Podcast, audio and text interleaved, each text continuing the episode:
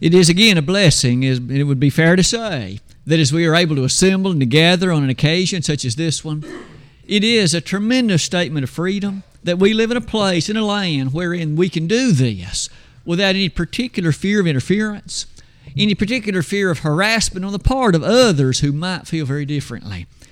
For right now, certainly we're thankful for this blessing and opportunity, and tonight, for the next few moments, why don't we reflect upon a lesson I've entitled, The Origin and Variety of Peoples.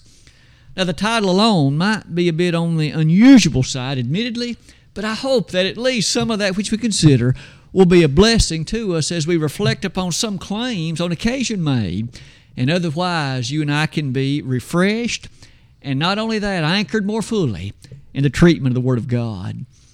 It all begins with these introductory thoughts.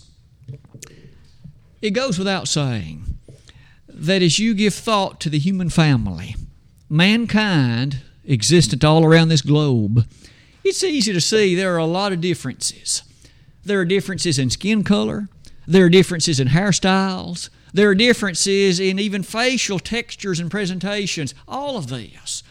And yet the obviousness of those differences sometimes leads others to make the assertion that evolution is necessary in order to explain this wide variety and this diversity of appearances.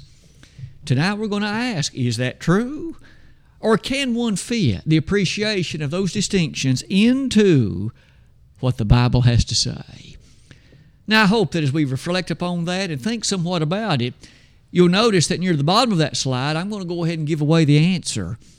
I asked the question, so is it possible to use biblical presentation, the doctrine of creation, and those matters that follow it, and yet explain the variety of appearances and characteristics in light of this? The answer is an overwhelming yes. But let's see if we can do that, at least in the brief time we have this evening, and do that with a renewed appreciation for the grandeur of the Word of God. It'll begin with a section I've entitled In the Beginning. And you might well anticipate that as we reflect upon In the Beginning, we go back, of course, to the book of Genesis. And as we do that, we will not only revisit some of the appreciations found there, but we'll make some particular applications of it. Let's begin like this. In the opening chapter of the Bible, we, of course, encounter God's creation of mankind. Let me invite you to note along the word, M A N K I N D, mankind. That'll become apparent, and not only that, very useful in a moment. But for right now, of course, as God created man on that sixth day of God's creative activity, you and I recall that the land-dwelling animals were fashioned earlier that day, but then God, in verses twenty-six and following, fashioned man. He did so by making man in His own image. That wasn't said about any of the other aspects of His creation. Inasmuch as He fashioned man in His image, you and I well recall that Eve, of course, she too was fashioned as a result of the insufficiency of what God already had in place. It wasn't good that the man should be alone, Genesis two eighteen. You might note, though, in that connection, that Genesis two verse seven summarizes much of that like this. And the Lord God formed man of the dust of the ground, and breathed into his nostrils the breath of life, and man became a living soul. Now, one of the things about that passage, that verse, that should be of some benefit to us, as we shortly come to some others, will be the great aspect of the nature of what it teaches. But at least for right now, note what's next on the slide. So, the human family, the humankind, if you please, started with a man and a woman, two, Adam and Eve. It is true Adam was the first man. Paul declared that in First Corinthians fifteen forty-five. And Eve was the, said to be the mother of all living. Genesis three verse twenty. From two, now there are over seven point nine billion people living on the planet. Now, if the trend will continue, and there's certainly an expectation that it shall, at least in the mind of so very many, we shall cross eight billion in January of next year. So right now, well over seven point nine billion people living on the planet. Started from two, and now that many. So many things might be asked, and I've invited you to notice them again. I suppose some of the most obvious are skin color. There are those that are very dark-skinned, those living in middle to southern Africa, for example. There are others that are exceedingly fair-skinned, like those in northern Europe. There are others that are somewhere in between, like those of India, those of, say, Malaysia and Southeastern Asia. But not only skin color. You could think about hairstyles. There are those that are rather straight-haired. Others are noticeably kinky. There are also facial presentations. You and I know the Orientals have an eye shape that's very much different than ours, and it's quite common to that part of the world. There are others that may know there's a great difference in the particular characteristics of apocrine glands, that which produces, in essence, the odor that goes with the human being. Some peoples don't have much of that. Others have a lot. All of these distinctions are fair to note, and they're easy to appreciate. Again, may I say, there are some who are quick to say you need evolution to explain that variety, that diversity, and the presentation of all of it. That isn't so. You and I are going to use the Word of God as we close that slide by putting into place a term that you sometimes will hear. I do believe we might need to be cautious the way we use it, especially in connection to the way it's defined. I'm talking about the word race. So as you think, think sometimes about references to the human race, look at the way that's typically defined. The word race is defined as any one of the groups that humans are often divided into based on physical traits regarded as common among people with shared ancestry. Now, that's a wordy definition, a somewhat wordy description. It seems to me the next slide, though, does a far better job at presenting what is far more useful to you and to me. Would you revisit with me again what appears in the opening chapter of Genesis? There you and I well recall and have often given emphasis to this. God said, for instance, among the grasses and the various things presented on day number three, that they were to reproduce after their kind. That's the way that God said it. The same wording appeared in verse five in regard to the life that was in the oceans and the life also in the skies. It was to reproduce and to come forth after its kind. But interestingly, the same phraseology occurs on day six. The land-dwelling creatures were to reproduce and to bring forth after their kind. But remember, the human family, you know, was brought about on day six. And may I now bring to fruition something I noted earlier. It's entirely interesting then to notice mankind as the human creatures bring forth after our kind. That's the way it's always going to be. Humans can't give, bring forth animals, and animals cannot bring forth humans. It thus is entirely reasonable to refer to mankind. I might suggest in that light that biologists, of course, have something to say about this. You'll notice that the way that biologists refer to human beings, we are of the genus and species known as Homo sapiens. I might point out rather quickly that in terms of that biological classification system, that of course there often can be a particular genus, and then there could be a wide variety of others that fit into that genus, but it isn't so with humans. There's one genus and one species. There's nothing else that shares that set of characteristics. We are it. Now, the biologists, often having made reference to that, at least remind us of the interesting implications. Might I suggest at least this one? As you think about then the characteristics of all these differences, we are all of the same kind, regardless of skin color, regardless of those features of the eyes or otherwise, regardless of the hair textures and other matters, we are all as humans of the same kind. I say it this way for what you notice at the bottom. Our scientist friends will cast a strong spotlight upon those attributes of, of living things that can interbreed and produce offspring which can in fact breed. Human beings do that. Regardless of skin color, regardless of these other attributes, we are of one kind. in some ways, that takes us back to the text Brother Wayne read in Acts seventeen.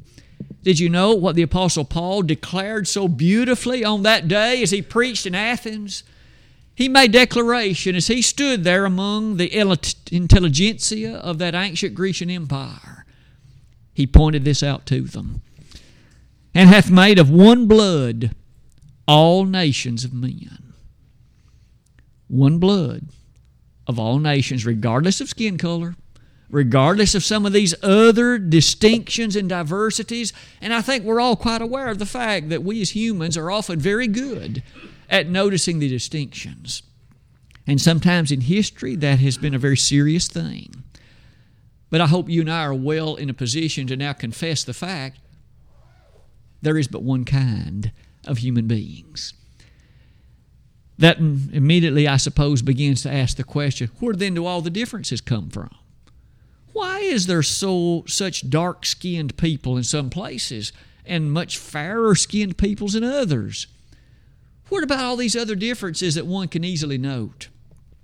As I studied for this, I, in fact, noticed and found a number of other distinctions, some of which you might find odd. One of them is earwax, oddly enough. We here, peoples like you and I, tend to have, shall we say, earwax that's very adhesive. It's somewhere between a liquid and a solid, but you know, peoples in other parts of the world, their earwax is much more solid, much more crumbly than ours. That's a distinction that sometimes can be used to identify the classifications and classes of people. How is it that some have earwax like you and me and others are far different? May I again say, you do not need evolution to explain it. You do not need that which is attached to that to cast a spotlight on it. And so why don't we do this? Let's step forward in the history of these matters and go a little over fifteen hundred years after the creation and come to the time of the flood. Now, you and I remember that in the day and time of the book of Genesis, the lifespans were rather lengthy, as you and I well recall. And I believe we readily describe and appreciate what you notice at the top of that slide. one thousand six hundred fifty-six years after the creation, we arrive at that time when God appreciated that the human family had become rather evil. The thoughts of men's hearts was only evil continually, Genesis six, verse five. And in that way, God made determination to bring a flood of waters upon the planet. Now, Noah had found grace in the eyes of the Lord, and God then gave to Noah a system of instruction. In essence, Noah found grace in the eyes of the Lord, Genesis six, verse eight. And that grace that was manifested to him appeared in a set of commandments. You build an ark. And then, of course, he was told, you take aboard that ark two of every kind of the unclean animals and seven of the clean ones. And the text says in Genesis six twenty-two, thus did Noah according to all that God commanded him, so did he. He constructed this massive vessel, and he took aboard those creatures that were fitting to that which God commanded. You and I well recall the flood of waters did come, and there was a massive system of drowning that then came forth that wiped out all humankind except those aboard the ark. Now you'll notice aboard the slide that now invites this question. So now you and I can readily conclude that every one of the peoples now living on the planet in some way descended from one of the sons of Noah. You might want to think about that. Every person now alive descended through one of those sons. That means that all of these distinctions and characteristic traits, the dark-skinned peoples, the light-skinned peoples, and those anywhere in between, they all came out of the loins of Noah, and in particular through one of those boys. Noah only had three sons, Shem, Ham, and Japheth. All the planet today was populated by virtue of that which came from them. That means all of the distinctions, all of the diversities, all of the appreciations of various peoples, wherever they may be, came about through them. Now that immediately begins to bring us to this note, Genesis chapter ten does offer us some help. Could I point you in that chapter to these observations? I've invited you to note carefully this one in verse number five of chapter ten of Genesis. We are carefully told that the isles of the Gentiles came forth of the seed of Japheth. Now you might be quick to ask, who are the isles of the Gentiles? May I summarize quickly? That would be all peoples that were the fairer-skinned ones, so all the Europeans, typically speaking, and most of us would have come through them, by the way. But that would also include, you see, those peoples like Canadians as well as so many others, the fairer-skinned peoples. But that's just one of the three boys. I've asked you to again notice about Ham, the next one that we, that at least we shall note, because he appears next in the chapter. In Genesis ten, beginning in verse six, we learn that the Assyrians and the Canaanites all developed out of the descendants of Ham. But we shall learn more than that in just a moment. But might we go ahead and notice about Shem, the third boy mentioned. You notice that that chapter in verse twenty-one is quick to remind us that the peoples of the east developed from him. So as you think about those dwelling in the east, those in the far east, those in the Middle East, all came forth of the loins of Ham. I'm sorry, of Shem. And now, with that, let's close that slide by noting this. One of the features that I find a bit intriguing, you and I note that the names in the ancient era typically, or at least often, had meanings connected with them. Like the name of Jacob, the name of Esau, those names meant something. They had an attribute, a characteristic to which they pointed.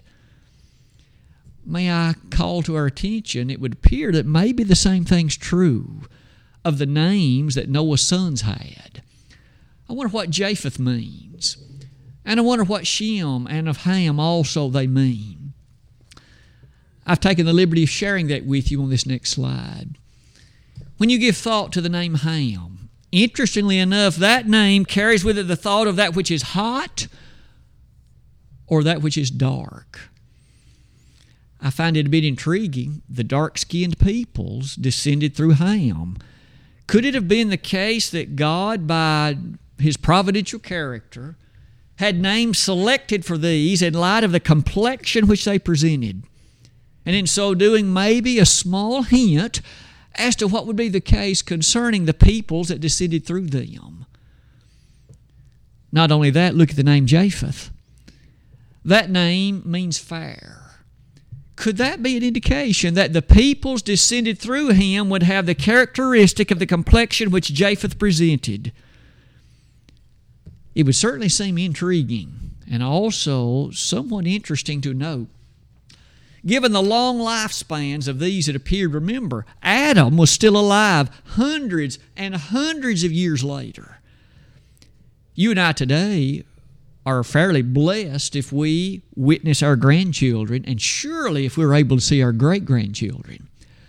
May I say to you that those living then saw your grandchildren to the thirteenth and fourteenth generation sometimes. You saw those living in many, many generations after yours just because of the length of the lifespans. It would seem thus somewhat interesting that could it be that when Noah and his wife gave the name Japheth to him, a name which suggested that which is fair, could it be that this little boy had a complexion that was fairer than his dad, fairer than Noah, and perhaps even quite fairer than many of his grandfather, great-grandfather, great-great-grandfather, because they were all still living. That could even be, of course, tailored all the way back to near Adam. But the same thing might well be true of Ham. Given his name meant darker, could it be that he was darker than Noah was by way of his complexion, and furthermore darker than perhaps grandpa, great-grandpa, and many others as well? Just an interesting possibility. In addition to all of that, as you come to about the midst of that slide, some other thoughts that might well develop based upon it. Could I now at least offer this thought, given the peoples that live in that part of the world and the characteristics of some knowledge of genetics, Could it then be fair to say, what if Noah was, say, a rosy brown color? What if Ham were darker in color than that? What if Japheth were fairer or lighter in color than that? That would be easy to imagine, and it would be quite easily to appreciate genetically as well. When you talk about the genetics in connection to those things like that, could I offer one more thought that follows this in the biblical narrative? We've just studied then at least a little bit about the nature of Noah, his sons, and the flood, and their repopulation of the earth. But what happened in the next chapter? Genesis eleven. No doubt the thing that you and I know the best about that chapter is the Tower of Babel incident. At the time that chapter began, everybody spoke the same language. Everybody was able to communicate, to easily speak and converse one with the other, but then God had given a commandment that they were to repopulate the planet, and they were to replenish and move abroad. But you and I well recall the people chose not to do this. They chose to congregate. They chose to remain in one place and not go abroad as God had indicated, and as a result, God confounded their language. Now, they were unable to all understand easily one another. And I believe it'd now be easy to imagine. What if the dark-skinned peoples, maybe in the sense that they shared a somewhat common language, and given they weren't easily able to communicate with the others, they began to live in a place and they traveled to a place wherein they were somewhat separated? What if the same was true of those fairer-skinned peoples? What if, again, they, due to a language issue, now chose to live in a place where they could intercommunicate with themselves? It wouldn't take but a very few generations for that which was now well appreciated to become something rather common, because they would interbreed one with the other, and these traits would be amplified. And so the fair skin of those peoples would be a preponderating thing. It would become a common thing, and the same of those that were the darker skin, and perhaps some of the other characteristic traits as well. Now that thought would then lead us to note that maybe in the events of Genesis eleven, we have a reappreciation of something that we are now prepared to consider. I've mentioned only slightly a little bit about the genetics of the possibilities here, but why don't we come to the next slide and see if we can develop some of that by bringing the situation down to our day today. As we all know, we are thousands of years removed from the events that we've been discussing so far. These events connected to the flood of Noah's day, and these events connected to the Tower of Babel. But if you now take a look and give consideration to the survey of peoples that live on our planet, those who do studies on this have given us these pieces of information. Every human being falls into basically one of four categories, and the names are these, and the percentages of the population of the planet also is also noted. There are those that are Caucasoids, that is to say they're Caucasian. There are those that are Mongoloid. There are those that are Negroid. There are those that are Australoid. Now, what's also fascinating, those again who give consideration to this also inform us that in terms of the overall population of the planet, about fifty-five percent of all human beings are Caucasian, thirty-three percent Mongoloid, eight percent Negroid, four percent Australoid. Now, as you give thought to at least that last category, there are some who are quick to simply combine it with a Caucasian one, since there are quite a few matters and characteristics that are similar. But you'll find others that do maintain the distinction. I've just listed it for elements of completeness. Now we come to this.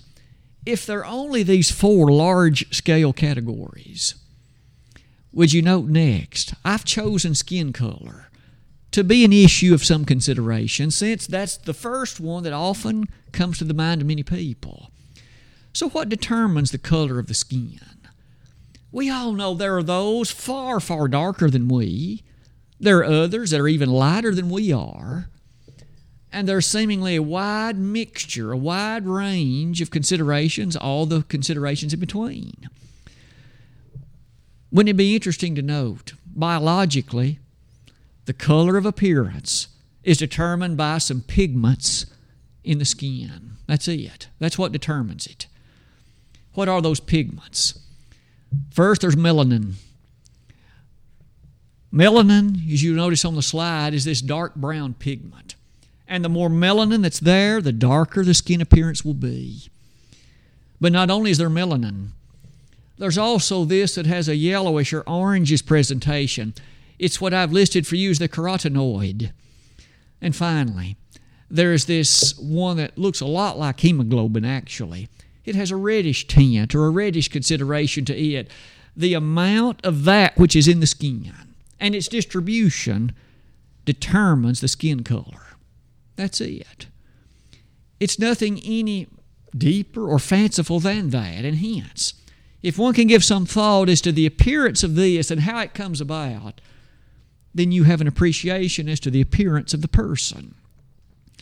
So at the bottom of the slide, I've asked you to think of it this way. Would you consider for a moment the possibilities just from the consideration of genetics? You and I know that in the human being we have chromosomes and genes, and we're not going to go into all of that. But I can at least borrow enough of it to share the following with you. We know that there are some traits that are in a category called dominant, and there are others that are in a category called recessive. Dominant genes, recessive genes. Maybe it's fair to say it is the consideration connected to them which you and I could use in the following way.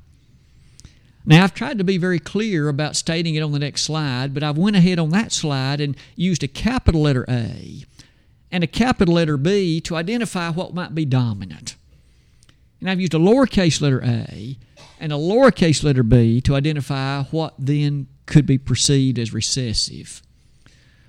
With that, look at what we might do with it. In regard to skin color, that is to say, the amount of melanin, what if you and I appreciated that Adam and Eve were both capital A, capital A, capital B, capital B? What if this was dominant in both of them? Then what we can readily say, both Adam and Eve would have been very dark-skinned, and every one of their children would have been. So notice that simply follows from the nature of the dominancy connected to the expression in the gene structure of Adam and Eve. Now we can go to the other end of that spectrum. What if both Adam and Eve were little a, little a, little b, little b? That would mean that this appearance in melanin was recessive in both of them. That would have meant that both Adam and Eve would have been very, very fair-skinned, and every one of their children would have been. You can begin to see the idea. There would have been no variation. Every one of the children would have been fair-skinned, and there would have been no possibility for any variation at all. Now you'll notice, what's the third possibility? What if both Adam and Eve were capital A, little a, capital B, little b? Then you suddenly would have had a tremendous variety as they themselves reproduced and produced their array of children. There would have been a variety possible in the characteristics of their skin colors due to the dominancy or recessiveness of the, of the genes present. And that would easily have allowed one to wonder, could that idea help us understand the variety of skin colors that would have been seen and could even be appreciated today? Well, on the next slide, I'm going to summarize some of that, then go back to this one. So let's uh, just appreciate, we'll come back to this briefly, but note this. Our friends in biology, they have a system in which they discuss all of this. In fact, students in our schools are required in many instances in biology classes to learn how to produce Punnett squares, how to take trait distributions, and to make predictions about the traits of the offspring. Look at this slide.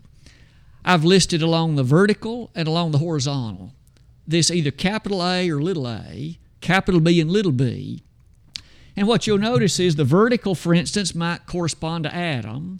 The horizontal might correspond to Eve, and you begin to ask about the offspring that could be produced as a consequence then of, ge- of the genetic variety instilled in the parents. And of course, that's what God would have put there. Look at what happens. You'll notice there's a shading that appears throughout that square. The very top left, notice capital A, capital A, capital B, capital B. Melanin here was overwhelmingly dominant from both. That child would have been very dark-skinned. Not only that, look at the bottom right, both A and B, all of that's little. Recessive, very fair skin. Not only that, look at the other possibilities throughout. You have a mixture on occasion of capital A and little a. You'll notice that that would have been a fairer skin, but not as fair as the one at the bottom right. You also notice at the left middle, you had that was which was darker, but not as dark as the one at the top left. And in the middle, then you had those that would have been the largest in probability, and they would have been the not completely dark, you see, but not light, rather just that rosy brown color. I say all of that to say this. Let's go back to that previous slide and note these observations just by way of counting.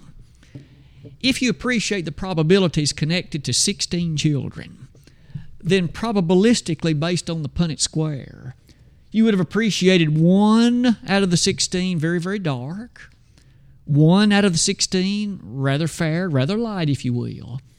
You would have appreciated four that were only medium dark and four medium light, but then six that would have fallen into the category of simply the medium color. Now with it, look at how those numbers compare somewhat interestingly to the features of those percentages we noted earlier. So again, fifty-five percent of the planet, Caucasian. thirty-three percent of the planet, again, that which was of the mongoloid character. And then we have the Negroid and finally the Australoid. May I offer the thought the percentages that one would appreciate could be easily obtained in but very few generations following the initial scene if Adam and Eve had been of those distributions I noted earlier. Now, I would offer you that thought. Isn't that interesting that if God instilled in Adam and Eve the gene expression that was of maximum variability, it would have been easy to obtain the array of presentations of the human family all along the planet in but very few generations. And furthermore, if that were reinvested in Noah's sons, it would be easy today because there were three boys to produce it, not just an initial set of parents. I would offer you the thought, as we've studied this tonight, we've learned somewhat about the origin and variety of peoples. And maybe as we draw our lesson to a conclusion, we're in position to have summarized the following. In the beginning, there was but one kind of the human family, and there's still but one kind. But oh, what variation is present in our appearances. But that variation is easy to see based upon some simple genetics connected to what originally might well have been the case concerning Adam and concerning Eve. And furthermore, concerning Noah's sons. Evolution isn't needed to explain this. In fact, one doesn't even need that much time to explain this. It could easily have happened in far fewer than the thousands of years that have now been available.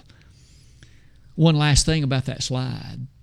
Isn't it still fascinating to contemplate and ponder that God has made of one blood all nations of mankind? Acts seventeen, verse twenty-six. Now, as we close this lesson tonight, we have certainly reflected a bit on the origin of peoples and some of what the book of Genesis has had to say about the distribution which is now possible, and some simple genetics, when put with it, have at least offered the thoughts we've considered tonight. It might be in this assembly this evening that someone, upon examination of your life, has found reason to realize there's a problem, an issue, and you need to come rushing to the side of the Master. The Lord Jesus Christ gave His life at Calvary so that every one of us could go to heaven. He leads it to our choice. He votes for us, and He wants us all to be saved. Second Peter three, verse nine. But of course, we are free moral agents and able to choose for ourselves. In this grouping tonight, if there's someone who maybe, though once a faithful Christian, is not as of tonight, won't you come back to your first love? The Lord Jesus Christ wants you so much to be faithful to His side. If we could be of some help to you tonight, won't you realize the need He has expressed for you to repent of those wrongs, those errors, those matters of sinful nature. Make confession of them and come rushing to the side of the Master. If we could help you in that way tonight, it'd be our honor and privilege, and we'd love to do that while together we stand and while we sing.